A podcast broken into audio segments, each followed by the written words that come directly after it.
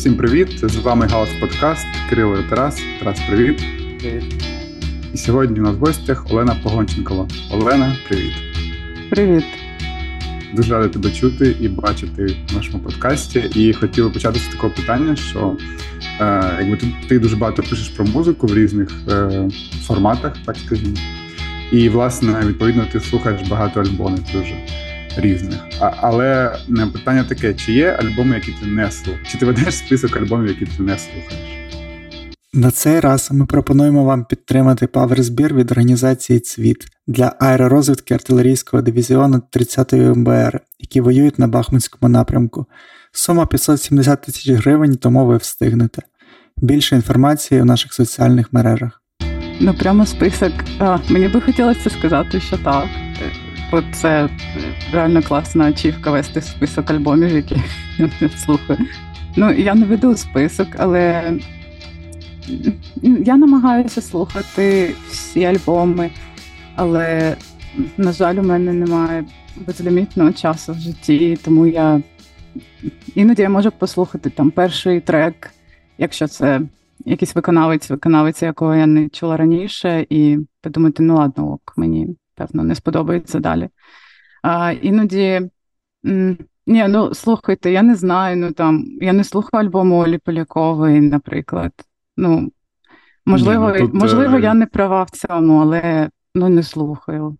От хіба такий список? Ну, я думаю, що знаєте, цей список альбомів веде певне якесь медіа або премія Юна. Я думаю, веде список альбомів, які я не слухаю. Yeah, ну, насправді це такий був е, шатаут Ігор Сідоренко, який любить. Yeah. Він пише такі розгорнуті пости yeah. про те, що він послухав, але завжди є секція, типу, але, типу, я не послухав такі альбоми. От, ну, а знаєш, ну, може, в тебе є якийсь, знаєш, альбом, який ти прям свідомо відкладаєш. Є таке в тебе? От ти, ти, ти знаєш, що ти хочеш його послухати, але не знаю, там чекаєш, поки хайп спаде, наприклад, або щось таке. Бувало таке в тебе? Я просто зараз фокусуюся на українській музиці, коли ти мене питаєш. З Ні, я загалом питаю про ну, yeah. про, про, про музику. Так, З музикою всесвітньою, та, у мене такого багато. Я думаю, щодо хайпу таке буває щоб зараз на конкретний альбом. Ну, бувають альбоми, наприклад, вийшло щось влітку. Е, Я думаю, ні, ну там камерний фолк якийсь, та ні, ну я вже восени послухаю, нащо mm-hmm. мені фолк влітку слухати. Ну, Тобто, так, я думаю, за жанром. Або буває те, що альбом, який е, трохи трохи боїшся, бо таке щось до серця близьке може бути, і іноді там стан надто вразливий. Таке теж буває. Ну, але з українською це не так, бо з українською я теж якусь відповідальність відчуваю і намагаюся слухати просто от як вийшло там якомога скоріше. Якщо це не Оля Полякова, як ми знаємо тепер. Mm, ну, тобто, тобто ти, ти не чула її е, від, відомі переклади її старих хітів українською. Ні, мене, мене, мене мама моєї подруги, е, до речі, Ані Брижати з, е, з гурту Челера, Аня шатав твоїй мамі. Вона мене змусила послухати пісню Олі Полякової, бо там щось кліп зайшов, і та, вона показала мені. Там він такий патріотичний був. Да. А як, якби перед групою стала задача не потрапити точно в, в твою медіатеку, в твій плей, плейлист, то як би їм правильно підійти до, до, до цього, щоб ти точно скіпнула? Та ну, ну надто намагатися не треба. Е, Я не знаю, ну там написати пісню якусь з е, абсолютно е, відбитим текстом або просто забагато кліше, навіть не не щодо текстів, а просто музичних кліше. Там, Якщо це електронна музика, наприклад, ну дуже багато є альбомів, які ну, можуть не існувати, і може буде і краще. Ну, це ж ти вже вробила, виходить. Що ну, я робила? Для для того, щоб дізнатися, які тексти, яка музика, це треба вже вробити. Так, от, Тобто, ти ти маєш на увазі, наприклад, мені скинули прес-реліз і там. Ну, типу, так. да. Ну, так, я не знаю, якщо Зараз зараз я буду снобити трохи. Якщо yeah, хтось там це, фамільярно це, пише, це типу, ой, Оленка, там при при, при вас, типу, класно, коротше, ти класно, так ну якось так не знаю. Іноді мені, ну я думаю, може я знаю цю людину і забула просто, але ну ні, певно, ні. Ну, типу, надто фамільярно і там прес-реліз з помилками, або ну, якась муть, знаєш, коли там знаєте, е, коли там люди пишуть. У нас там є визнання від, е, я не знаю, коротше, когось. Ну, коротше, намагаються собі якусь ціну набити, незрозуміло на що. Думаю, щось таке.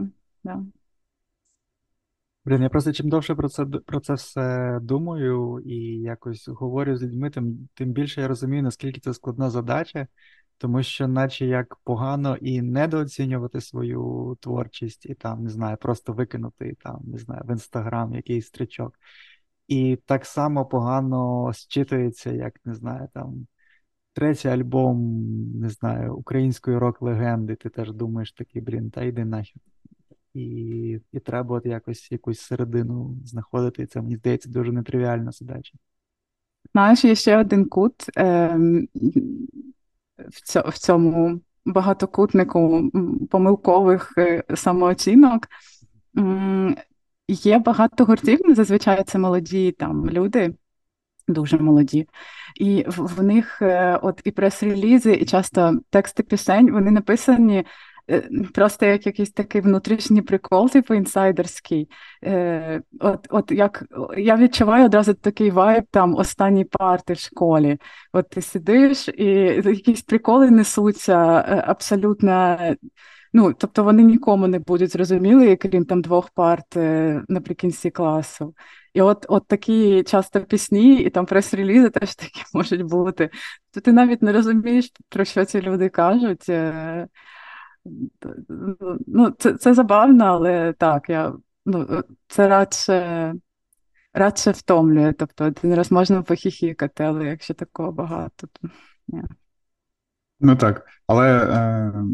В нас такого досвіду нема, бо нам прес-релізи не висилають з Тарасом, але просто як слухачі музики, теж, ну мені здається, ти звертаєш увагу на всі ці штуки, інколи якийсь опис може тебе якось відвернути від прослуховування. Просто тобі не хочеться вмикати через те, що якось воно подається неприкольно. Хоча знов таки. О, давай. Я пригадала, я я не пам'ятаю гурт, і це добре, бо я я би і не хотіла так прямо відверто когось зараз хаяти, але це був якийсь гурт український, е, у якого на Spotify був опис е, найкращий. Е, найкраща, е, найкращий матеріал для ваших плейлістів, щось таке, не тобто це все. І я так mm-hmm. думаю, м, ну, от, от це мене от серйозно, мені прямо. Тобто, Тут... ви коли ви пишете музику, ви думаєте, що це матеріал для плейліста? Що? Ну, я не знаю. Це, ось це якась нездорова самооцінка, серйозно. Я про плейлісти, вибачте мене, але хочу розказати, сьогодні побачив е, від Діми Синоптика, якщо пам'ятаєте таку таку людину. О, да. е, він веде якусь дивну діяльність в інстаграмі. і Там була був пост, що типу я випустив е, е, якийсь там сингл, і типу, я хоч я роблю конкурс, ну це він каже: е, зробіть найцікавіші плейлісти з моїм синглом, і я подарую вам футболку. Типу, йому люди повинні повинні зробити плейліст до 10 треків, де буде один з треків його. І він повинен бути цікавим, щоб це не значило. І і тоді Діма подарує футболку. Ну, Я коротше, пропоную це... трек Синоптика і 600 пісень Brutal Death. Так, ну мож, можливо, він визнає е, цей варіант е, найцікавішим, і ти отримаєш футболку, який там, типу, Support Ukraine від Синоптика, який зараз в Португалії. Ну, ладно, це вже такі питання. Е, Окей, е, Олена, власне, я трошки хочу змінити, якби не знаю, контекст розмови, і е, ну, от з того, що я бачив там інтерв'ю з тобою, чи в якихось е, теж подкастах, дуже часто тебе питають саме про цю медіа діяльність, про те, що ти пишеш, але мені хотілося б почати якраз з музичної діяльності твоєї. бо у вас вийшла пісня нещодавно, так? Пісня Хмари. Mm. Е, І я пам'ятаю, що ми з Тарасом колись робили, ну, як у нас була ця рубрика, ну є інколи зараз удачі ребятам, і ми попередній ваш ліс обговорювали у 21-му році, здається, чи у 20-му, можу помилятися. Да, і мені тоді ще сподобався загалом цей такий стиль, е, не знаю, якийсь тріп-хоп, слеш, щось таке камерне е, вашої музики, але здається, що з тих пір нічого і ви не випускали, окрім цієї пісні, яка вийшла буквально. Е, коли минулого тижня чи цього тижня, ну зовсім а, нещодавно. тиждень тому. Так, тому е, давай почнемо з того, розкажи про цю пісню, як вона з'явилась, і, власне, що вона для тебе значить, а потім вже підемо далі. Ой, ну наш гурт е, це взагалі складна тема. Але я думаю, що таких гуртів багато, які так не то, то існують, то не існують. Зараз у нас взагалі там один з нас в ЗСУ, ні, не в ЗСУ, вибачте, він в Нацгвардії, він він мене прокляне, якщо буду неправильно це називати. А, І всі ми далеко одне від одного. І пісню ту ми почали писати а, у 21-му взимку, в грудні, ну, не писати, тобто писати музику під неї, просто щось читали вірші і вирішили один покласти на музику. А що воно для мене значить? Ну, те, що я не знаю, наскільки можливо, це можна віднести до будь-кого, хто музикою займається, ну, коли пісня з тобою пару років пройшла, і коли ти той там закидував, то і розпочинав знову, вона у будь-якому разі щось для тебе буде значити. Ну, Мені дуже мені взагалі цей вірш подобається. І у цій збірці плужника, ну, це пісня на вірш Євгена Плужника. Там там дуже багато таких е, віршів з громадянської війни, вони важкі, вони дуже конкретні, там такі образи конкретні. А цей він е, він просто, мені здається, на, будь-кого його можна його можна як вдягнути, як якийсь такий светер е, без без розміру, one size fits all. І Мені подобається це ну, така якась інтимність в ньому є. І мені здається, що так ми робили його з такою думкою. Тобто, ми думали там щось ще дописувати, може якось аранжувати його, але ну, він він дуже мінімалістично аранжований, і мені це згодом все більше і більше стало подобатися. Була прикольна версія. Ми там зводили кілька разів, і була прикольна версія. Може, ви чули альбом е, Джон Робертсон цього року. Коротше, це такий як ембієнт фолк, е, тобто це як фолк, але е, там. Багато дуже шумів, і він такий ембієнтний, там ці мелодії вони то випливають, то кудись зникають. А, І от е, була така версія зведення, вона мені подобалася, але ну, зрозуміло було, що це якраз від верша відволікає, е, що текст може бути будь-яким, тому там ну, наприкінці ми вирішили, хоча мені було доволі некомфортно, що мій голос буде прямо от, от, от. І, е, ну, Але мені здається, да, що з цим віршом це, віршом це працює. От. Здається, я, в принципі, розповіла про відповіла на питання. Так, ну в продовження цього мені б хотілося так поговорити трошки про саме лірику, тому що м- ми, от коли спілкувалися е, з Ігорем Монтескі, ми теж піднімали питання е, віршів часів розстрільного відродження.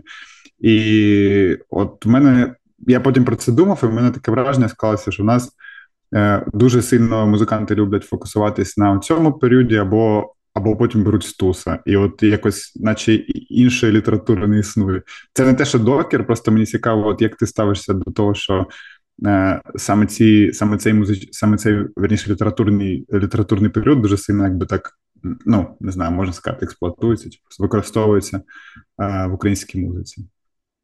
Ну.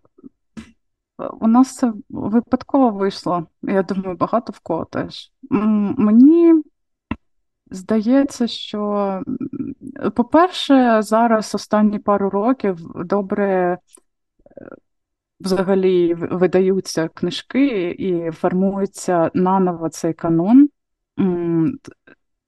тих часів. Тобто, шістдесятниками, я думаю, що трохи менше зараз. Е, і теж ну, я так періодично купую книжки, і хтось там ще з нас трьох. І коли щось виходить, таке ось ну, це, це, це ця збірка, вона називається Три збірки плужника. А, Вона просто так от якось там з'явилася у мене вдома, так ми почали її читати.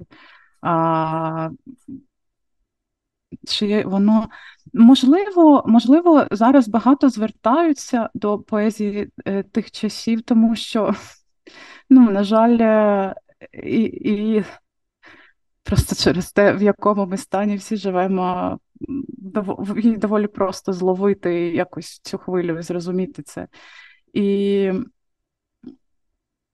не знаю, я думаю, що якщо я от поставлю там вірші шістдесятників і вірші покоління от, там 20-х, 30-х, то так, я певне, я думаю, що радше я зрозумію, це в мене менше часу піде на те, щоб зрозуміти якраз покоління 20-х, 30-х. Mm, ну, от, власне, це те, що мені теж приходило на думку, що наше покоління, можливо, в якомусь сенсі трагізму того, що відбувається, воно ближче до до того покоління. І те, що ти про канон сказала, це теж дуже е, влучно, тому що я от зараз сам собі купив одну книгу з серії цей неканонічний канон. Mm-hmm те, що вони видають. І я ну так передивився цей каталог, і там майже все це 20-30. Там Євгансен, Хвильовий, Багряний. Ну тобто, от, письменники тих часів, які більшість з яких закінчила ну, досить трагічно своє життя. Е, на жаль. Е, Окей, е, і ще знаєте, що так. Е, ще mm-hmm. от mm-hmm. я додам і і справді, от вірші і і тих часів, і загалом українська поезія, от ще пару років тому ну багато було якихось таких переспівочок, там якісь гурти, я не знаю, з назвами типу Фіолет. Я, Є гурт Фіолет, я не пам'ятаю, чи він це це, то, що це, чи вони все співали, чи щось подібне. Ну, от вони співали їх, ну, і типу, це ну, це було якось. Ну, тобто, просто коротше, о, давайте віршик візьмемо, щоб коротше, нам щось е, було прикольно поспівати. І це виглядало ну, для мене це слухалося. От там зазвичай ще вокалістки такі, типу, краще, ніж я. Ну, але вони так співають, ніби вони хочуть просто потренуватися, коротше, порозпівуватися, і от вони взяли вірш і поспівали. І е, ну, у мене ніколи, тобто у мене радше було таке якесь відторгнення від е, такого ж типу музики. А от останні, ну, певно, навіть можливо, це почалося до повномасштабного вторгнення. Коли от почали е, саме такі інді-музиканти е, це співати, е, реально ну, класно. От у Монтескє мені дуже подобаються е, ці ці його обидва сингли. І е, у Полі, от на альбомі минулого року, який я там дуже люблю і відзначаю скрізь. У нього ж теж там є, і якраз теж тих часів. Е, Ну, і, і, і мені здається, це класно, бо це така якась наново, ну, ми наново відкриваємо, і це якась така жива, дуже стає матерія. Е, ми, да, І чомусь саме той час. Ну, Чому це складно відповісти зразу?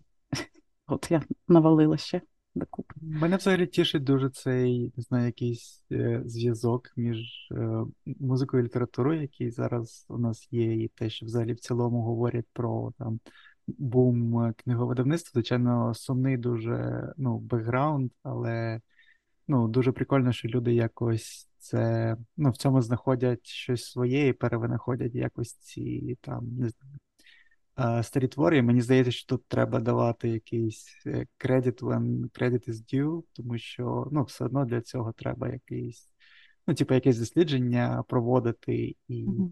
навіть якщо це ну, розстріляне відродження, мабуть, було б прикольно, якби хтось там надихався творами Всеволода Нестайка там зараз і не знаю, викладав е, це, ну не знаю, на якийсь поп-панк би прикольно, мабуть, лягало але воно зараз буде дивно дивно якось звучати.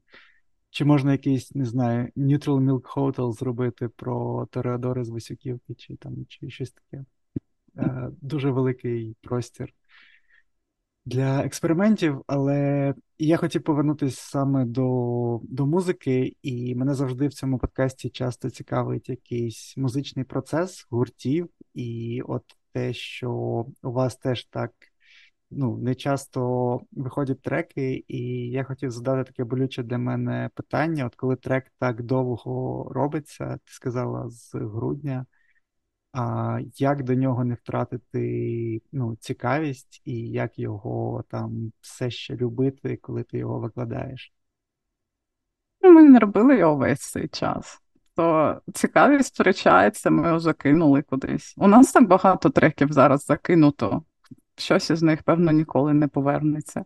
А, Ну, бо наш гурт, як будь-який поважний гурт, на, на межі розпаду зі складними стосунками всередині гурту. Я думаю, да, так можна респектнути. Е, Мені. Ну, я не знаю, ну це все нормально, мені здається. Я думаю, що можна е, якось не не переживати. Ну, втратили зацікавленість, ну і втратили. У мене таке, що вона повертається все одно. І е, мені здається, я взагалі найбільше.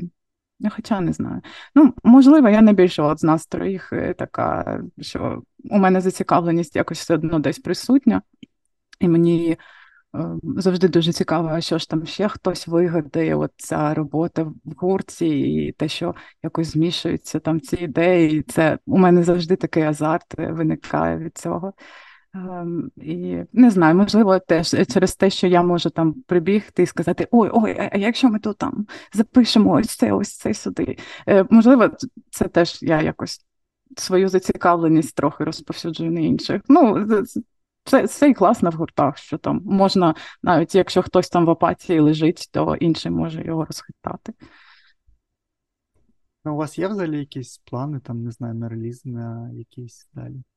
Ні, я взагалі не знаю, що з нами буде. Може, у нас взагалі не буде релізів. Ну, цей сингл вийшов, тобто ми не ми не видаємо. Е, ну, Це це не буде частиною альбому точно. Ну, Це просто окремий сингл. Якщо в нас ще вийде щось, то я сподіваюся, що це вже буде щось більше. Ну, Певно, міні-альбом, бо це якась така штука, яку ми ще можемо якось доробити, от, е, судячи з досвіду, і не померти. Ну, Хоча зараз не можна жартувати про померти. А, теж. А, У нас є ще цю пісню, справді, я вигадала колись робити double синглом, тому що загалом вже та, у нас ну, такий тріп-хоп, у нас музика на бітах. Ну, от У нас лангуста, наш бітмейкер. Він ну, Тут він просто аранжування робив там просто з цією електрогітарою. А Загалом він робить дуже багато бітів, і вони всі в нього класні. І ми двоє, я і Арсеній, ми не встигаємо писати на це пісні. А, Але у нього був біт, на який я ну, трохи цю мелодію пере, переробила. І ми хотіли видати double сингл. От одна така, щоб була камерна версія, а друга, що була е, з бітом. І взагалі ну, я там так співаю, ніби це якийсь лаунж-поп. Ну це е, забавно було би. Але ми її відклали, і я подумала, якщо в нас буде альбом, от нехай вона буде на альбомі, і це буде теж так. Ну, якщо хтось пам'ятатиме, що цей сингл, е, то це може бути прикольніше, таке нове прочитання. От. Ну, Дуже прикольно. А Тарас, давай. Ну, я хотів спитати, там, ну, от якогось процесу репетиції, як такого у вас, я так розумію, немає. Ви просто зустрічаєтесь там у когось вдома під цей біт і якось думаєте, да? Mm, тобі, ми взагалі на відстані думаємо. Тобто там ці біти десь в чаті висять, і іноді ну, Я часто просто пишу, бо я просто пишу щось, е, і там якісь щоденники пишу, пишу і просто там щось е, і занотовую, і ну, там можна подумати, о, о, от щось я написала і спробую поспівати під це. Е, Арсеній більше просто любить мелодії вигадувати на акустичній гітарі. І він просто там теж може вигадати мелодію підбити, а я там потім слова, а іноді він слова. Ну, тобто так, ці біти десь там є в цьому безкінечному інтернеті. І ми іноді їх виловлюємо і щось під них ще вигадуємо. А так, щоб збиратися, ну так, зараз це просто нереально. Репетиції у нас трохи було, але ми виступали вдвох. Теж Балангуста не був у Києві, коли ми ми з Арсенієм виступали. Ми виступали пару разів. От на Луні Фесті першому е, виступали. Але мені мені було сумно завжди, що нас не троє, бо мені подо... ну, це двоє дуже талановитих людей, справді, і я менш талановита, але в трьох було би класно. Ну, от я просто Мені завжди здавалися ці концерти якимись неповноцінними, ці виступи. Тому я чекаю, коли нас буде троє, і ми зможемо вже все зробити нормально. А з яким кольором у тебе асоціюється музика кору? Кольором? Е, Я думаю, що таким е, бусковим. Я справді теж вигадую ці обкладинки. От наш попередній альбом е, з котиком пластилиновим на обкладинці. Е, цього котика зробили донька моєї подруги, але я його фоткала, і ось це тло, це такий аркуш е, А3, здається, такого от бускового паперу для фарб просто для для малювання. І так, я думаю, що ну, такий якийсь меланхолійний, але і хитренький такий колір. Угу.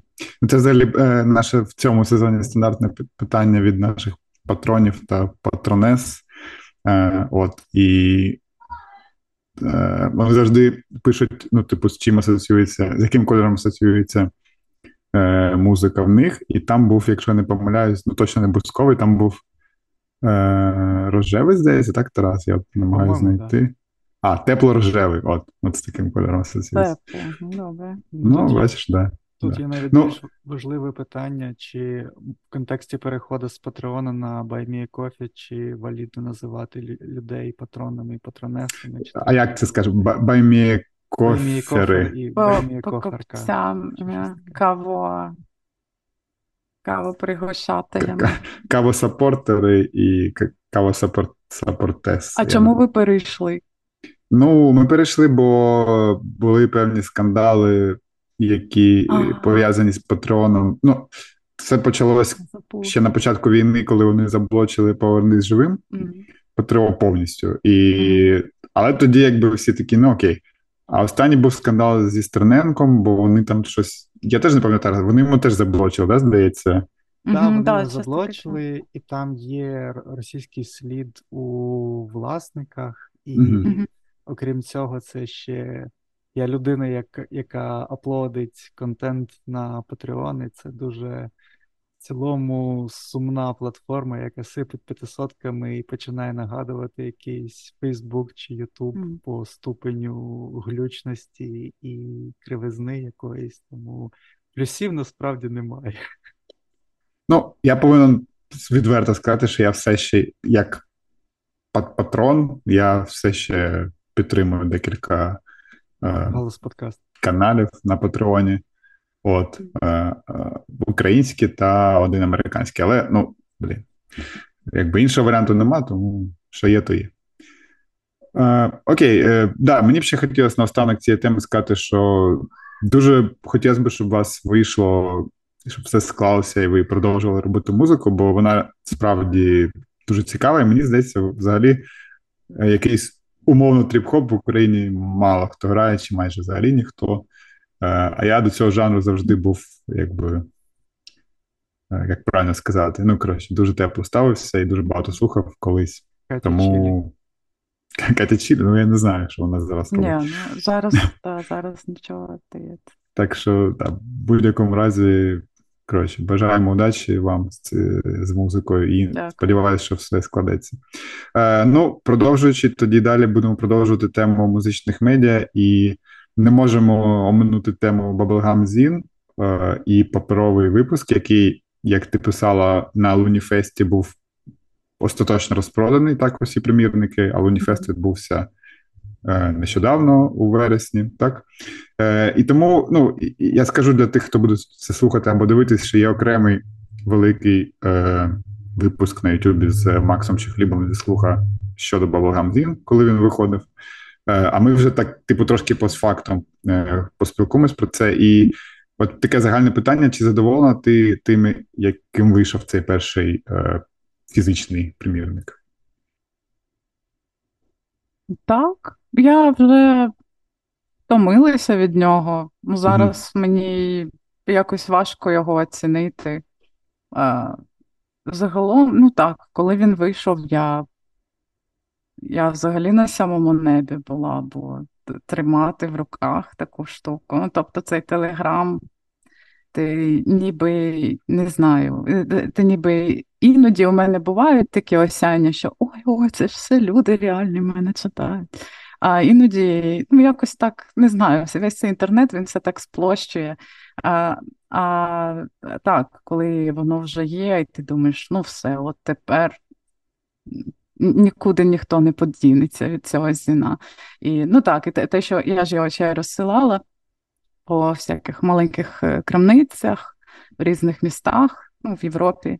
Mm. Щось щось навіть здається, поїхали до е, США, але ну, здебільшого в Європі.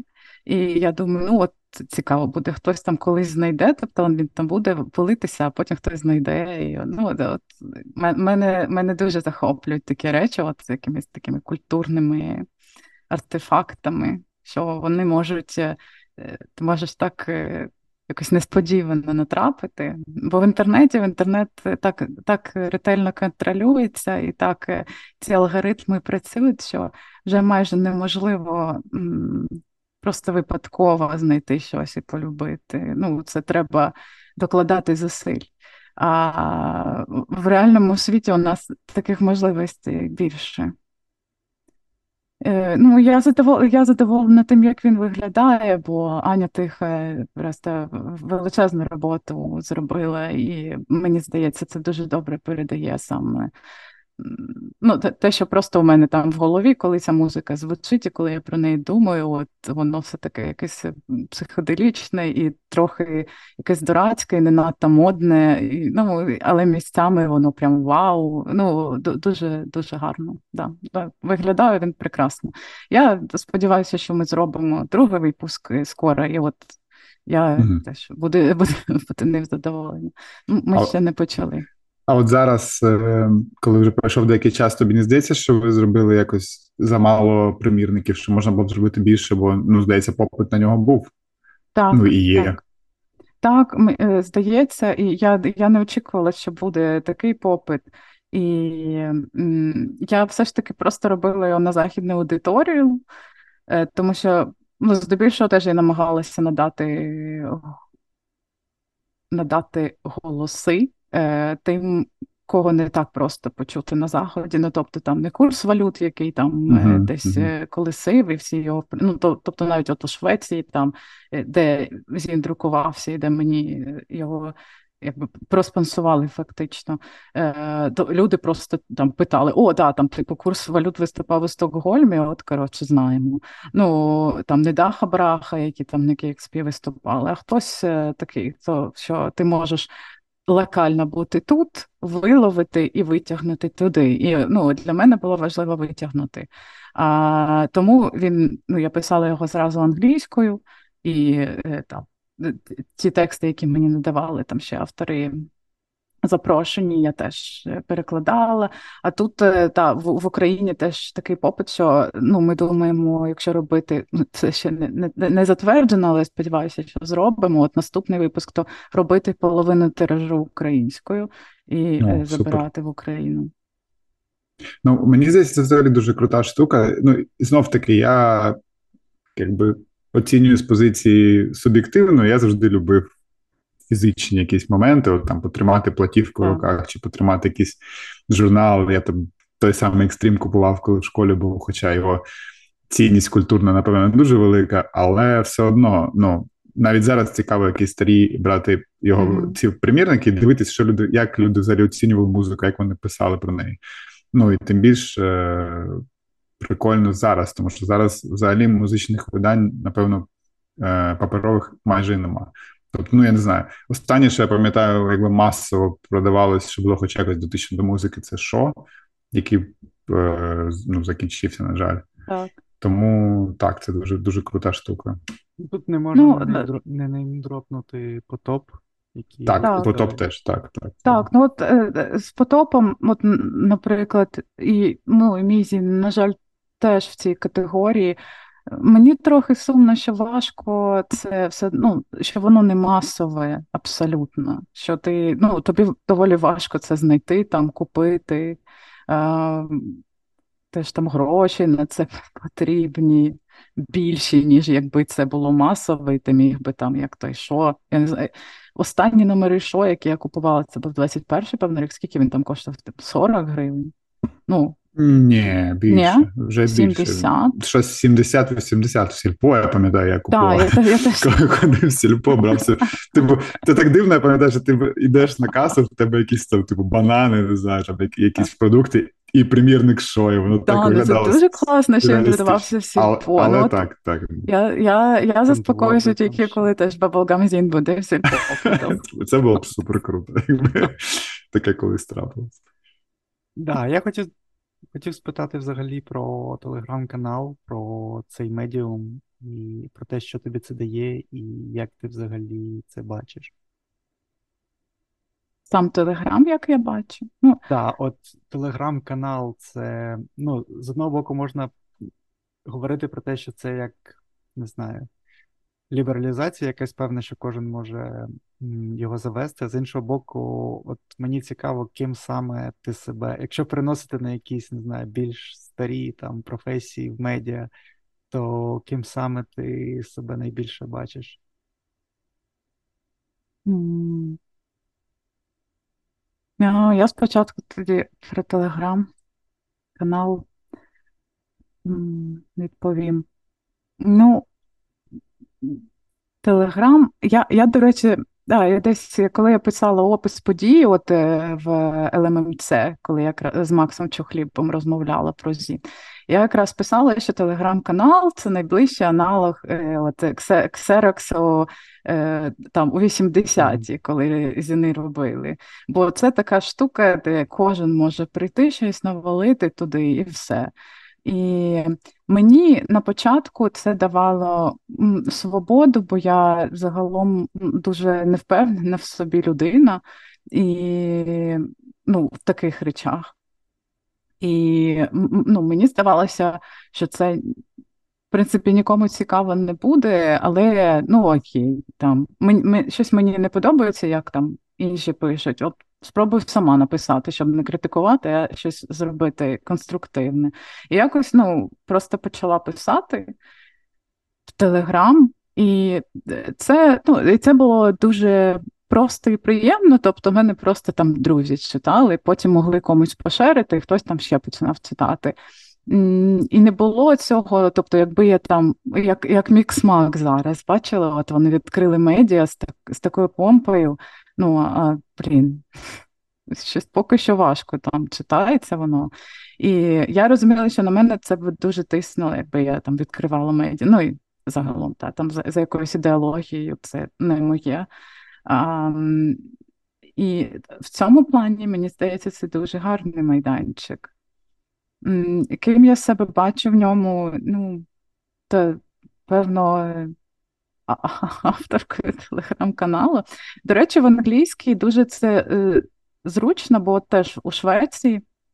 Коли там мене десь представляли, коли там робили там ту, ту саму презентацію зіна чи щось таке, і питали, як мене представити, то я е, в англійській дуже класно можна сказати music writer, а, І це, тобто, тобто ти пишеш, і ти пишеш про музику. І Це не те, щоб ти журналіст, тобто журналіст це тебе прикріплює до журналу. А це от просто таке осмислення, аналіз музики. У нас ти так не скажеш, певно. Ну, типу, Музичний письменник це звучить як якраз якась претензія. А, Але от в англійській це мені здається, добре схоплює те, що я роблю. Теж створення контенту ну, звучить кошмарно. Не дуже прикольно. Так. Якісь конотації в нього такі в цього створення контенту, одразу з'являєш собі якийсь е, недоблог, не, недовлог на Ютубі. Такі не не знаю, в мене в мене чомусь. Той, хто створює таке. контент, це людина, яка пише у себе в Spotify в описі, що це як матеріал для ваших плейлистів. Мені здається, це от як синонімічні а, синонімічні штуки. Я ще думаю про е, на Ютубі відео, знаєте, розпаковка. Е, улюблений жанр. Типу, розпаковуємо кіндер-сюрпризи і дивимося, що всередині. Так, так, так, так. Моє улюблене з таких було, колись якийсь школьник знімав, типу, пародійне відео, як він розпаковує чізбургери, там просто. Ну, якби нічого немає, крім чізбургера, але це чомусь було для мене смішно. Ну, то таке. Е, власне, продовжуючи тему медіа, е, ти писала для різних українських медіа і продовжуєш писати. Е, Ну, не знаю, може, питання не зовсім таке чесне, але чи можеш ти назвати якби краще, чи те медіа, яке, яке тобі найбільш подобається з цих, для, для, для котрих я... ти писала? Для яких я писав? Типу, на яке краще працювати, чи яке я. Ні, як от просто яке тобі більше подобається, може, концептуально, чи як. Е, ну, от саме як музичне чи культурне медіа, давай так. З українських?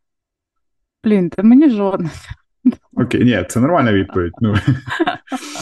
Ні, ну я не знаю. У всіх є свої плюси і свої мінуси, і я вважаю, що просто треба, щоб їх більше було ще більше.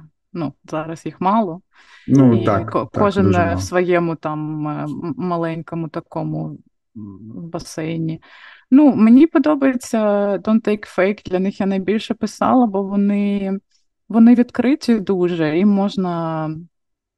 Е, Вони не не ну, ну, взагалі не гоняться за там охопленнями, переглядами, тобто їм можна обскурну тему запропонувати. Mm-hmm. Якщо редакції заходить, вони приймають і їм норм. Це ну, у мене Просто я до цього респект. Не формат, е, от один раз я для нього написала. Мені подобається просто тим, що це такий, е, не знаю, ну це так якось мило, це такий олдскул, цей форум, я там на ньому сиділа ще підлітком трошки. І, ну, Це класно, що вони досі існують. Вони такі прямо панк-лицарі. От, е, Я я сподіваюся, що вони ще там 50 років точно існуватимуть. От, Слух, ну блін, слух, якби класний в своєму, якраз своїх там всіх тих технологіях. Я взагалі в цьому не шарю. Вони там приписують якісь ці блін. Е, теги, коротше, щоб там Google їх десь ранжував. Я прям вау, що відбувається? Типу, я в майбутнє потрапила, коли я там їм здавала статтю. Ну, Це добре, бо вони Ну, я, звісно, у мене абсолютно дуже часто е, думка зі слухом не, ніяк не співпадає, але класно в них те, що вони завдяки от усьому тому, як вони мучаться, крутяться, і скільки вони всього там е, шарять, вони доходять до навіть людей, які самі ніколи шукати не будуть цю музику. І ну, завдяки цьому я думаю, що там багато артистів якоїсь середньої сцени, як це зараз прийнято казати, можуть збирати якісь зали, наприклад, зараз. Угу. Е, Ну, в цьому, в цьому великий плюс. Е, Саме за якістю текстів я не можу сказати, що у мене є там улюблене медіа в Україні. А якщо брати. Окей, Тарас, давайте. Я кайфанула від реакції на твою статтю про Boy Genius. Ну, трошки. Я, ну, ні, Загалом мене дуже мене дуже легко обранити. Я взагалі боюся коменти завжди читати. Е, іноді, коли там хтось поруч є, я кажу, а можеш прочитати коменти і мені, типу, переказати, щоб я. І, ну, ні, ну, Ну так, було смішно. Ну, справді я трохи прохарилася на слух, бо вони, звісно, переписали мій заголовок, і мене дуже прохарив заголовок про патріархат. Е, Ну, Ну, що робити? Ну, певно, такий заголовок. Google краще ранжує. Ну, це більш більш клікбейтний. Так, так. Прямо, прямо скажемо. Так. Ну так. А, а насправді я хочу сказати, що мені з твоїх е, робіт, ну, може, це очікувано, але напевно більш сподобалась стаття про Паті Сміт, якраз на Don't Take Fake. Там ну, прям дуже прикольна робота, і взагалі мені як Паті Сміт подобається, тому було ага. цікаво про неї почитати. Тому хто не читав цю роботу, я е, можу тільки порадити. А, впродовж цієї теми е, хотів спитати: ось. Якщо брати загалом медіа музичні, яких в світі існує безліч, е, і не знаю, ось концептуально, чого Україні не вистачає? Ну, типу, якого типу е, медіа музичного?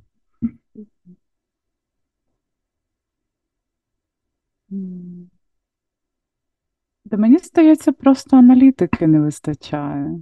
Е, Бо загалом всі перемикаються на ці короткі тексти, там на якраз там клікбейти, може, якісь коментарі артистів до там релізів, і доволі мало саме аналізу. І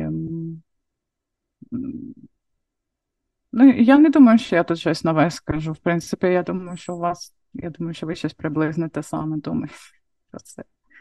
А якого, а, якої саме аналітики тобі б е, ну, хотілося? Ну, по-перше, я знаю, що в мене самій е, теж там не супер рівень в цьому. Але дуже класно, коли є е, у людини і знання широкого контексту культурного, і знання при цьому на такому дуже чіт, чітке знання на конкретному рівні там музичної. І теорії, і і музичної історії, і щоб воно воно якось добре перетиналося. Ну тобто класні там статті про музику, рецензії, вони зазвичай з цих двох рівнів. Е, ну і плюс там додається ще е, такий рівень, от на, на якому справді е, мені не, не те, щоб легко пишеться, але на якому я ще якось більш-менш. Тобто, от такі да, там якраз просто не знаю, е, феноменологія прослуховування музики. От, коротше, ти там, як ти там це відчув, і як ти це передав, типу, як слухач, і як там які образи, і все таке. І це це теж класно, але, звісно, ще потрібна якась теоретична база, її має бути більше.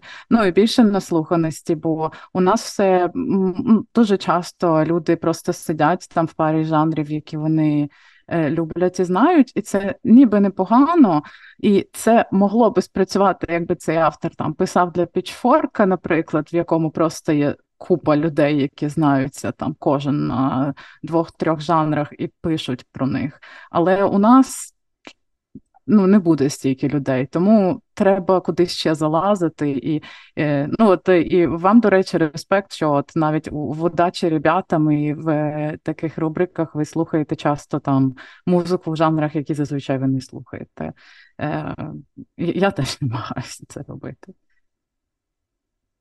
Ну, Тому легко просто кажемо, що нам все не подобається. І і все. Ну, Тут просто більш цікаве питання, чи таке цікаве і сумне, е, чи є для цього аудиторія? Просто ну, от, нам багато кажуть, що у нас там довгий дуже подкаст, у нас там півтори-дві години, ну там випуски ще треба робити коротше. Я думаю, що в принципі, ну, ми не медіа, але ну, в принципі, я думаю, що може логіка до цих більш коротких таких як анонсів коротких, там новин якихось теж в тому плані, що люди не ну, з оцією гонкою контента, що вони просто там не дочитують. а От знову ж таки, от, ну, яка у тебе перспектива? Люди взагалі цікавляться музикою в Україні? От Є якийсь от музичний ентузіазм, от щось таке?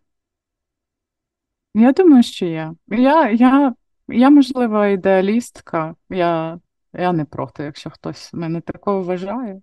Але є Я вважаю, що аудиторія знайдеться, якщо ти робиш свою роботу добре. Вона ну, вона не може не знайтися. Може, не, не, спочатку не, її не буде. Там теж сподіватися на те, що тебе зразу будуть читати мільйони, ну, звісно, не варто. Я не знаю, як це, ну, оскільки у мене все так завжди такий якийсь DIY, там десь щось. Я не знаю, як це запускати медіа. Е, тобто, якщо ти запускаєш медіа, ти вкладаєш гроші, ти ризикуєш, і ти маєш щось прораховувати. Я ніколи нічого не прораховую і от просто щось роблю. Тому я теж я не можу якось експертно сказати. Певно, ти маєш прорахувати, чи буде в тебе аудиторія, якщо ти запускаєш прям повноцінне медіа.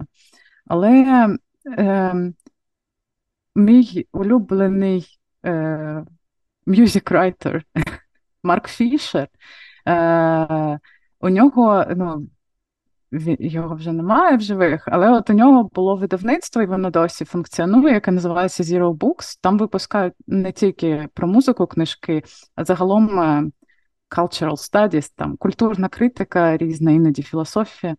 І його там дуже класна є такий маніфест на останній сторінці. У мене є кілька книжок цього видавництва. На останній сторінці там є маніфест. І в цьому ну, маніфест видавництва. Ну, воно таке лівацьке, звісно, і все таке. Але е, в ньому є дуже класне розрізнення популізму і попкультурної критики. І от що не можна впадати в популізм, а треба ну це класно писати про поп-культуру, а не про якісь там елітарні штуки. Але е, коли ти пишеш про поп-культуру, це не значить, що ти маєш просто взяти і дати людям те, що вони так вже їдять. Це значить, що ти маєш якось виходити, провокувати якийсь діалог. Може, там люди спочатку не зрозуміють, що ти від них хочеш. Може, вони скажуть, я це ніколи не слухав і слухати не почну. Але ну, може це їх зачепить. І мені здається, що якщо ти зачепив там одну людину, це цінніше, ніж якщо там 100 людей покивали головою, коротше, бо ти сказав те, що вони і так знають. Прикольно, насправді дуже свіжа, свіжа перспектива. І поки ти говорила, мені прийшло в голову абсолютно абсурдне, таке трохи навіть inappropriate, можливе питання. А тобі не приходило в голову писати якісь більш такі глибокі аналітичні матеріали з якимось research ем і викладати їх на якомусь Buy Me Coffee чи щось таке під paywall ом, і викладати в свою на свою цю платформу, і от була б така незалежна така куточок. Мені весь час хочеться якісь великі матеріали писати. Але мені справді доволі багато пропонують і більш там нізові, я навіть не можу сказати, медіа, ну там журнали, е, щось для них писати. Я все думаю, о, от у мене є там якраз думка, що треба, от треба з ними законектитися і написати. От е, я я якось, здається, цього місяця навіть писала є Горелиць вночі журнал. Він вих... він друкований, він виходить як якимось просто мікротиражем. Я ніколи його в руках не тримала, але вони вони зі мною списувалися, і вони мені пропонували. Але в мене ніколи там ну, часу бракує. Якось я теж думаю, ой, зараз сідати. Е, за там великий матеріал, страшно якось. І все не доходило. Але я думаю, що я напишу. Щодо Пейвола, я я не можу себе зламати. Я не відкривала Patreon, я не відкривала Баймія Кофі. Е, я, певно, якось. Е, я абсолютно не не сприймаю Paywall. І я одразу починаю мучитися і думати про людей, які не можуть заплатити мені, щоб це прочитати. І я на їх, я завжди на їхній стороні. І я ну, не не можу, е, от платний контент не можу ніяк ніяк себе змусити робити. Бо, Може, варто, може, я би тоді більше писала. А з іншого боку, мені здається, що ні, я би писала менше, бо е, не знаю. Я, Бо бо там не було б в мене натхнення, тому що я б думала, що це за гроші мені. що це. Ну, Це це теж мій ідеалізм, все проникне. Добре, це я чомусь всіх тягну на темну сторону сили. Ні, ну це класно. Я, Коли хтось це робить, я, це зараз не діс. Я я абсолютно там за, і я розумію, що це допомагає, і ну, це це класно, що це якісь низові збори. Але от мені самі є. Ну, поки я так якось викручуюся без цього, і сподіваюся, що і далі буду. А тут є патронське ще питання, для яких музичних видань тобі б хотілося ще написати і чому? Не обов'язково українських. Ну, я не знаю, після The Wire мені вже. Я я, я трохи сама в шоці, що вони взяли ще й двічі мої тексти. Тому мені вже якось, ну, типу, такий такий Це вже форпост. Евер, Еверест вже такий. Так, так, щоб е, мені вже якось пофігу. Ну, е, ну Мені Quietus подобається. Теж британський, е, і він такий. В, в них ще такий сайт смішний, він теж трохи там іноді щось там не не, допр... не працює. Ну, Вони абсолютно без грошей, якщо Wire хоча б якось нормально, я так розумію, заробляю щось на рекламі. Ну, тобто в них нормальна реклама, адекватна. Вони там рекорд-стори якісь рекламують, чи лейбли, там свої релізи рекламують в журналі, вони там якийсь треш не беруть, але більш-менш вони так вони так заробляють і е, працюють, то у Квайтесу взагалі там просто жах. Але ну, мені подобається, як вони пишуть. Е, не знаю. Мені я обожнюю, хоча давно вже не читала, може я просто пропускала в Нью-Йоркері от великі профілі артистів. Вони завжди такі гарні. Це просто як там першокласні якісь новели читаються. Просто прекрасно. От е, так, такий колись написати було б чудово. Ну, але я сподіваюся, що в, в Україні з'явиться вже, ну або не з'явиться, або може щось із наявних медіа колись апгрейднеться до такого рівня, і не треба буде англійською писати, можна зразу українською. Як ти до пічворка ставишся взагалі? Mm, ну, як до чогось неминучого, як до слуха. Ну, ні, ну нормально. Ну, справді там дуже багато класних авторів пише. Мені цікаво, справді, скільки вони платять, бо вони ж там вже в корпорації давно сидять. І от для них було б цікаво написати, просто дізнатися, скільки скільки вони б мені заплатили. Е, Якщо там класні гонорари. Ну, Pitchfork е, все ж таки має. Ну, ну, Я от не знаю, до речі, мені казали е, колись, от якраз коли Конденаст їх купив там пару років, ну не пару років, вже давно скільки років сім минуло, е, що що різко змінилося, що, типу, ой, Пічфорк вже не той. Коротше, він так різко зміни, змінився, коли Конденаст його купив. Там про Бійонсі і Тейлор Свіфт стали писати багато. А до того от було все коротше, круто. Але я не певна, мені. Ну, от ви, ви як вважаєте? А той був, коли вони ставили нуль альбому Sonic Youth, а потім такі, типу, е, через 10 років ні, ми помилились, там не 0, а там, там типу, 9 з 10. Ну, я не знаю. Насправді, пічворка є. ну, мені, Я так скажу, я перестав взагалі його читати, і мені не дуже цікаві їх рецензії. Ну, вони просто мені не цікаві, як сказати, в плані. Ну, я не можу сказати літературному, але в плані от опису музики мені не дуже подобається. Я пересів повністю на не знаю, Bandcamp, Related, якісь статті, бо мені подобається, як там люди пишуть і як, і яку музику вони копають. А Pitchfork, ну да, вони багато пишуть про поп-музику, але в них є от 100% в них буде по-любому Best New Music, якийсь дезметал альбом, наприклад. От це завжди вони роблять.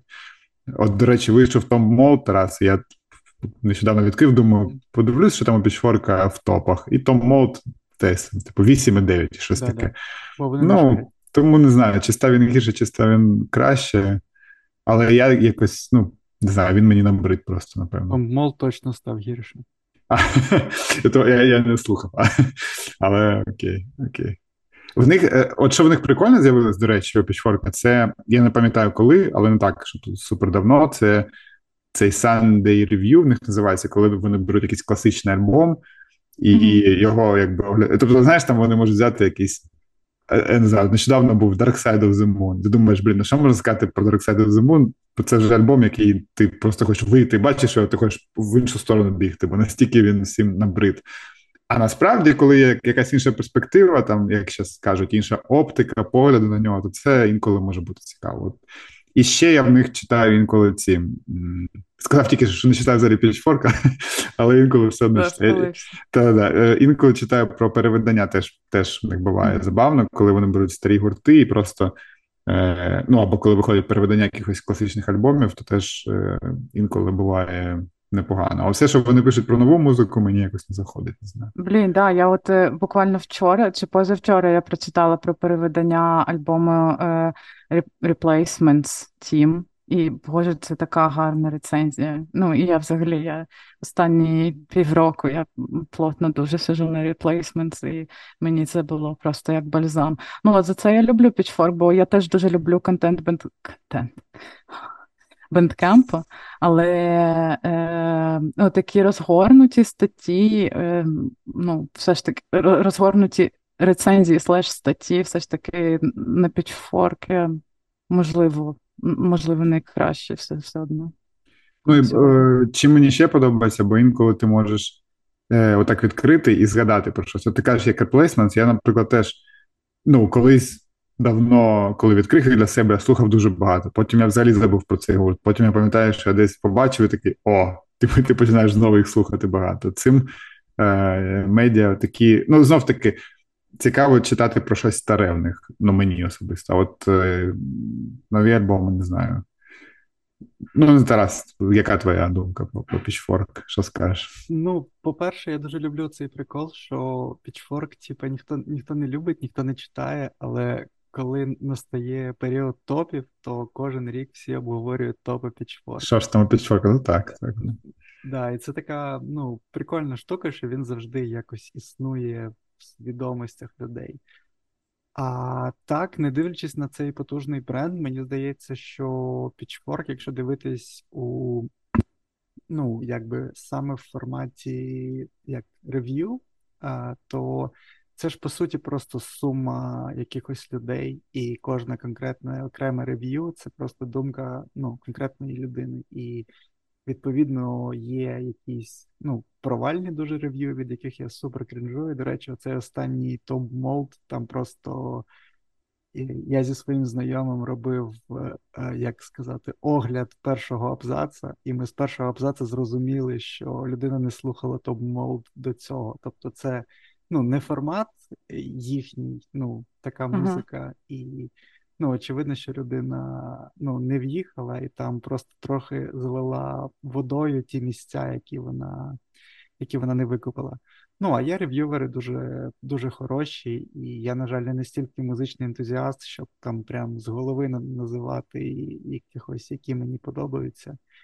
Але в цілому мені здається, що це важливий такий як зріз і якийсь певний сайт, який показує якусь температуру музики, показує якісь певні тренди, звичайно, хоч і маніпулятивно трошки, тому що вони згинають все під ну, під свій формат, але ну от я щиро цікавлюсь, я вже мені не соромно в цьому зізнатися, я щиро цікавлюсь їх топами, і я кожен рік ну, чекаю і дивлюсь, і слухаю те, що я там звідти не шарю. Тобто, взагалі, мені здається, що це важливий як айсберг такий, не знаю, якийсь музичний.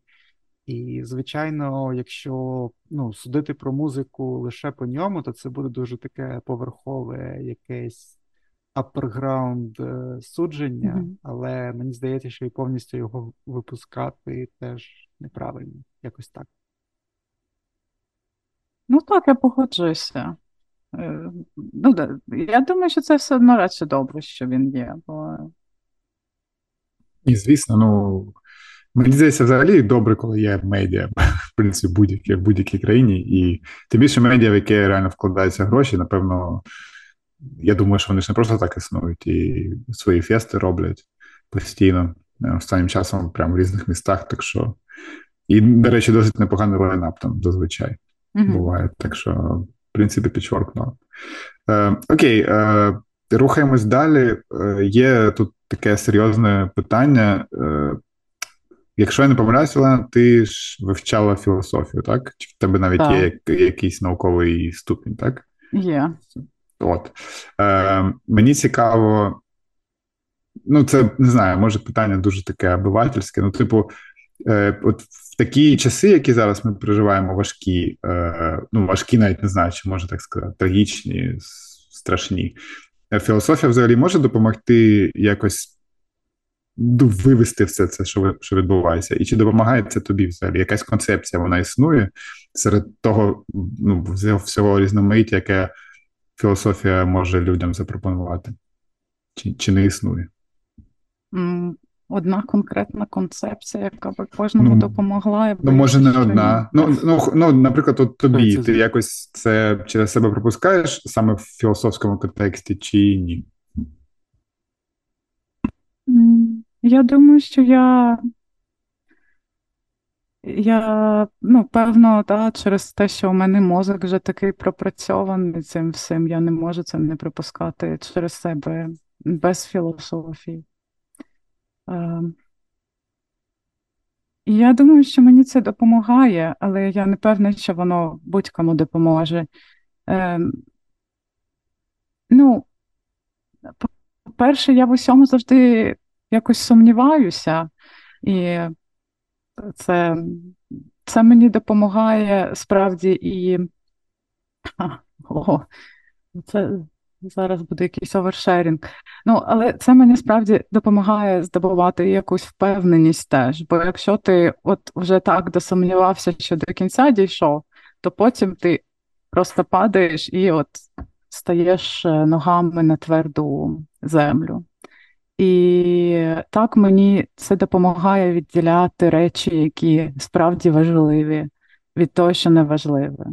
І я думаю, що ну теж я просто можу спиратися тільки на свій досвід і говорити про нього.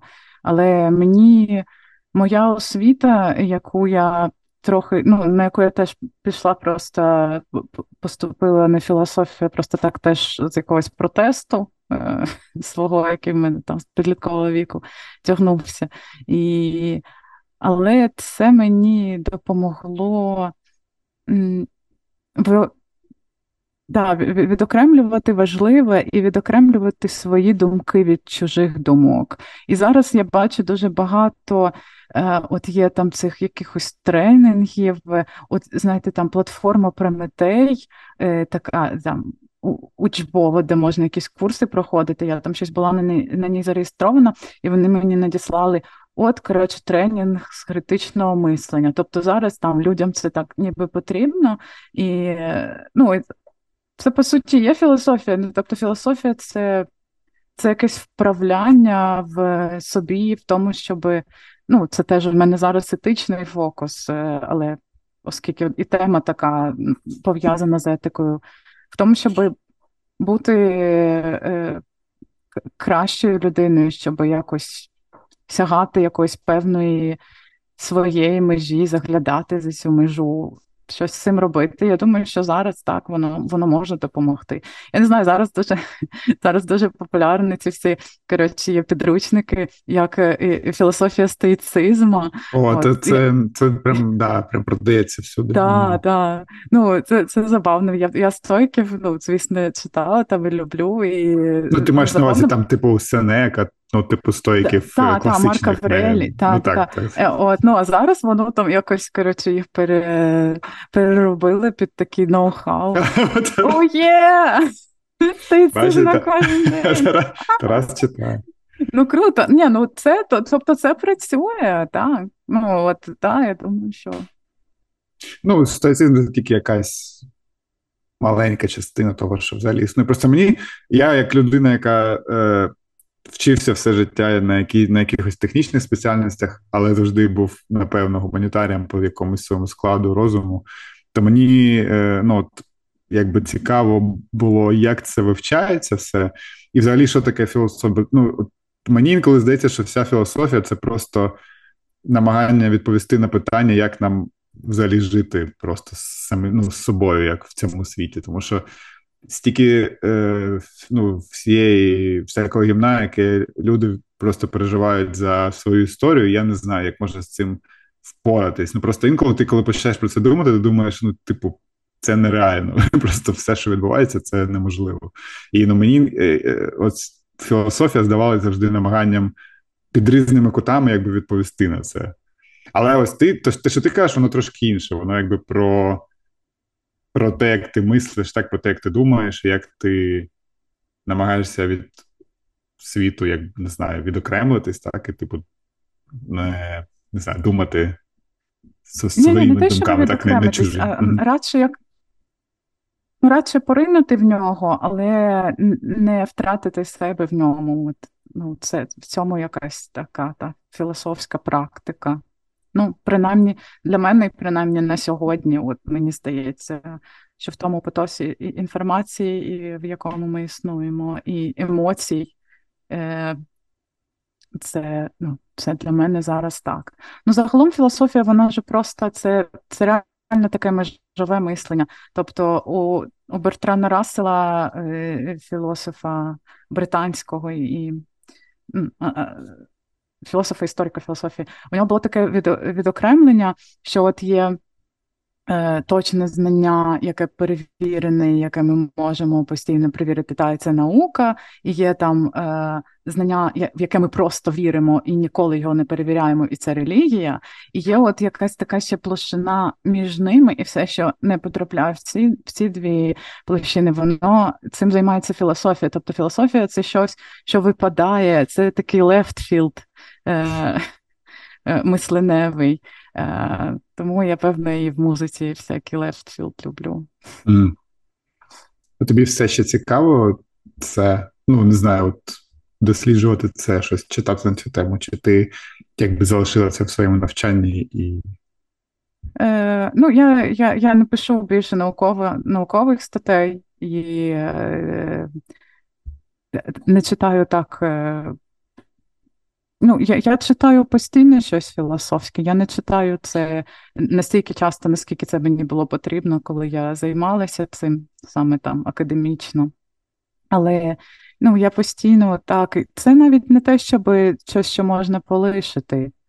Це Ну, це такі речі, це теж знаєш, що там ти почав там, не знаю, слухати панк-рок 12 років, і потім там спитати, а ти ще до нього повертаєшся? Ну, я не знаю. Мені здається, що це вже просто вже з тобою залишається.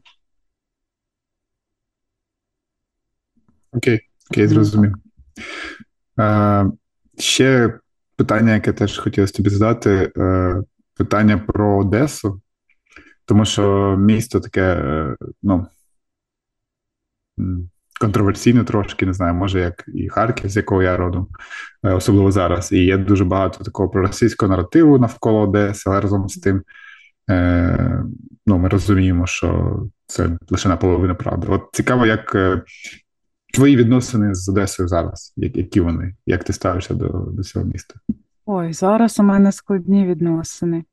Ну, там у мене ще там такі особисті штуки. Я в Одесі не живу з 19-го року. Я жила в Києві, потім у Львові. І Одеса, вона просто змінилася дуже з війною і ну, з повномасштабною війною. Ну, Вона зараз така напівпорожня, і там завжди були були проблеми, але зараз там ну, просто важко перебувати, і всі там е, люди, які ще намагаються займатися культурою в Одесі, е, які роблять там якісь події, щось. Я я просто я не розумію, ну, вони просто герої. Там настільки там, по-перше, там завжди було таке болото, тобто тебе так затягує, там ще ось ця південна лінь, і от якась така апатія. А а тут, е, ну, а зараз воно ще й це просто якийсь розпад. Тобто, коли ти туди потрапляєш, це знаєте, як за знаю, просто якась така пустеля страшна. Мені, ну, о боже, зараз зараз мене захотять всі мої друзі з Одеси. Ну, ну, але я я їм всім респектую, всім своїм друзям з Одеси. Шатаут, я вас люблю. Є якась е, краще. Є якась ностальгія. Е, ну, Тобі хочеться повернутися? Чи вже нема такого? Ну, я туди я туди приїжджаю, у мене мама там. Я до мами приїжджаю, в гості приїжджаю, там теж бачуся з людьми періодично. Е, Ну, прям повернутися. Та ні, ну я не знаю. Я, в принципі, могла би, як, якби якби була потреба в тому. Ну, Щодо російських наративів, да, і це це теж е, велика і складна, такий великий і складний камінь, який треба перегортати, і він все одно котиться згори, бо Одеса без російського наратива. Я думаю, що багато хто просто боїться, що її просто не буде існувати як якоїсь культурної сутності. Ем, без без ось цього там бандитів е, Катерини II і там, що там ще, не знаю, і моряків теж якихось там е, російських, певно. Ну, бо з Харковом мені здається, що якраз це це краще, бо є все одно якийсь е, український наратив альтернативний, який можна протиставити. А з Одесою він такий розірваний, він просто, тобто його треба розкопувати. І от ну, зараз люди теж е, одесити і одеситки, вони його розкопують і щось роблять. Е, Це мені це мені дуже болить. Я думаю, що в мене якраз є такі суб'єктивні, часто, от навіть в рецензіях там погляди, от там на того ж полі, про якого я вже там е, згадала зараз. Вічний ганч теж у мене був е, в минулому минулому от, ну, альбом Вічно, Вічний ганч. Це просто мені здається, воно дуже класно там скільки ці 35-40 хвилин, але воно каже о, дуже багато про всі ці рівні і шари, які там треба е, знімати з Одеси копати. Це дуже цікаво. Добре, дуже цікава відповідь. Дякую, що поділилась. Переходимо до патронського блоку питань. Є таке питання від Олі, яка нас підтримує. Ми, в принципі, цього вже торкались в цьому подкасті, але ти коли згадувала про свою персональну програму музичної просвіти західного світу у себе на каналі, і хто взагалі має це робити в контексті української андеграундної незалежної музики? Згадувала. Це, а, це, Мені здається, це просто були якісь мої приколи. Я, я певно, забула одразу, що я там сказала. А, Персональна програма просвіти. Ну так, ну це ну не знаю. От я там щось роблю з цим зіном. Та всі мають робити потроху. Ну, це ж треба так, мені здається, однією ногою у нас стояти, а іншою десь там щось намацувати і щось теж е, потроху робити, і щось щось людям пояснювати. Ну а зараз мені здається, що багато хто може це робити, хто там і є, от там берлінери. Е, Українці-берлінери можуть це робити легко і роблять. Багато хто робить там і в інших е, якихось великих спільнотах за кордоном. Ну, ми робимо щось. Така просвіта ніби є. І події є. Там часто я бачу якісь анонси, там українці виступають скрізь. Яке у тебе взагалі враження від репрезентації України в музичному сенсі зараз в світі?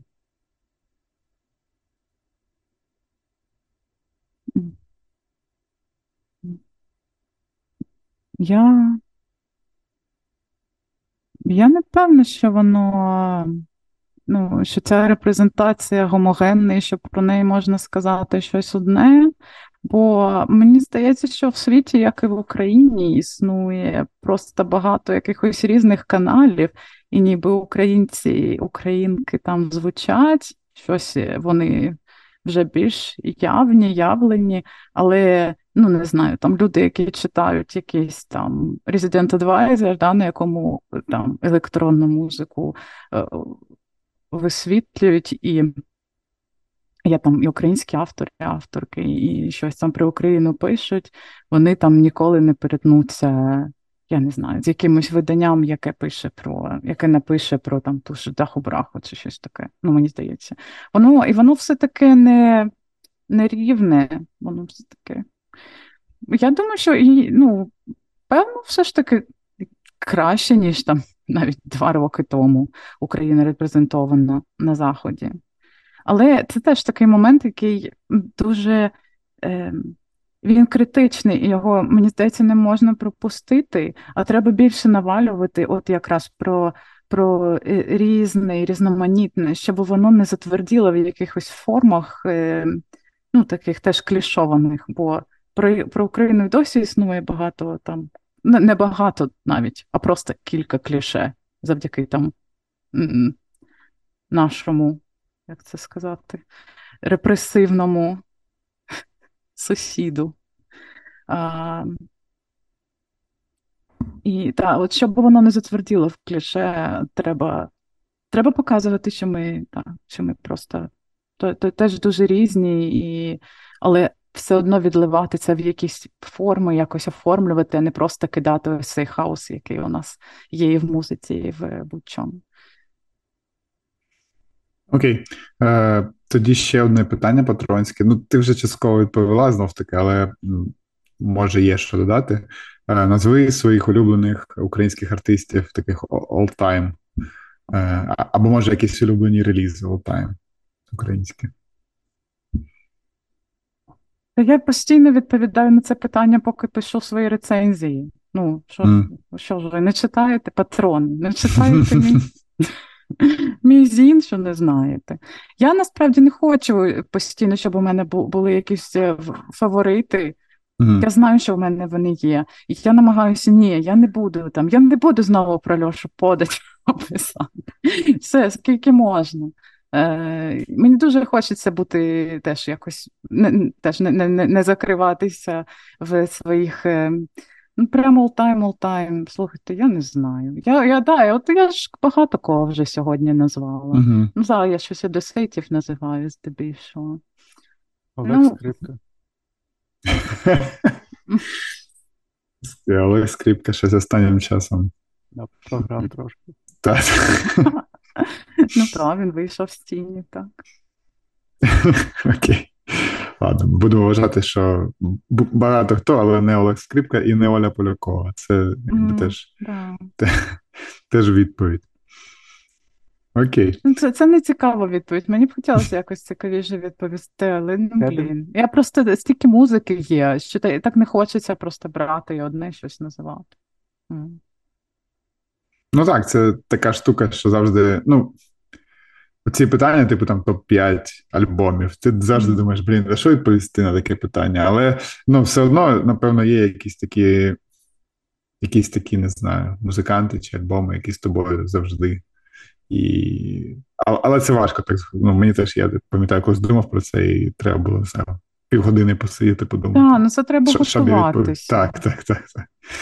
Тому що інакше досить, досить складно. Е, Ну окей. Е, Власне, ми підійшли до кінця цього подкасту, і в нас завжди в кінці є рубрика Вільний мікрофон. Ти можеш сказати все, що тобі заманеться, передати привіт, не знаю, сказати щось слухачам, або нічого не казати, жодної цензури, жодних правил. Так що um, take your time. Дякую. Дякую, що запросили. Я справді дуже рідко слухаю подкасти, бо я музику слухаю. Е, коли слухаю щось. Але ваш подкаст з українських, мені здається, я слухала найбільше. І, ну, Бо я вас слухаю з першого сезону. І е, це класно, я вам вже сказала, що це добре, що ви запрошуєте різних е, людей з різних частин нашої музичної мапи. О, був такий сайт Мозмапа колись. Mm-hmm, да, да. Е, що ви теж будуєте свою е, музмапу уявну, уявлені спільноти музичні якось е, зіштовхуєте. Тому так, дякую. Не знаю, є, є от там поняття скляної стелі. От Мені здається, що в українській музиці і навколо музичному світі є типу, скляні стіни, і от класно їх якось розбивати і дивитися, що з них буде. І я сподіваюся, що я це роблю. От мені здається, ви це робите. Ем, Так, слухачам, слухачкам теж ну, не знаю. Дякую, дякую, що дослухали, бо да, півтори години важко висидіти. Дякую за це. І ой, ну блін.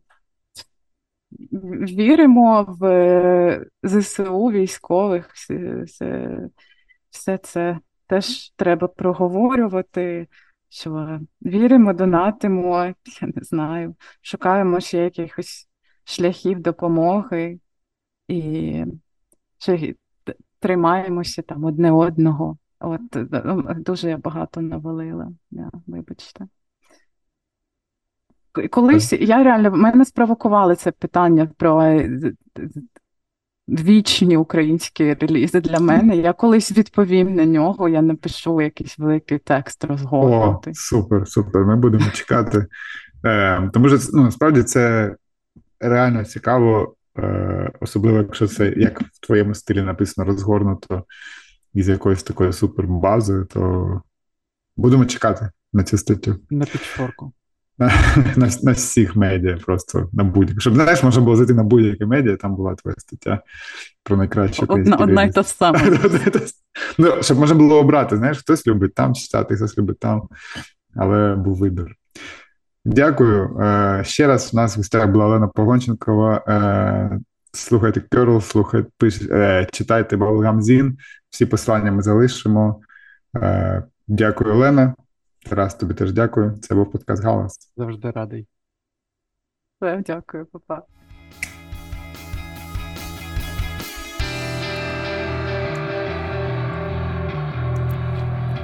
Ми безмежно вдячні усім, хто нас підтримує, і, як і обіцяли, перераховуємо усіх, стартуючи з tier а 3 долара. Це Сергій Герасимов, Бирка Вікторія, Слава Україні, Subway Sun, Alien Observer, Ян, Боксер, Сашко Рогов, Транк, Андрій, Ігор Зубко та Магнет. Дякуємо вам.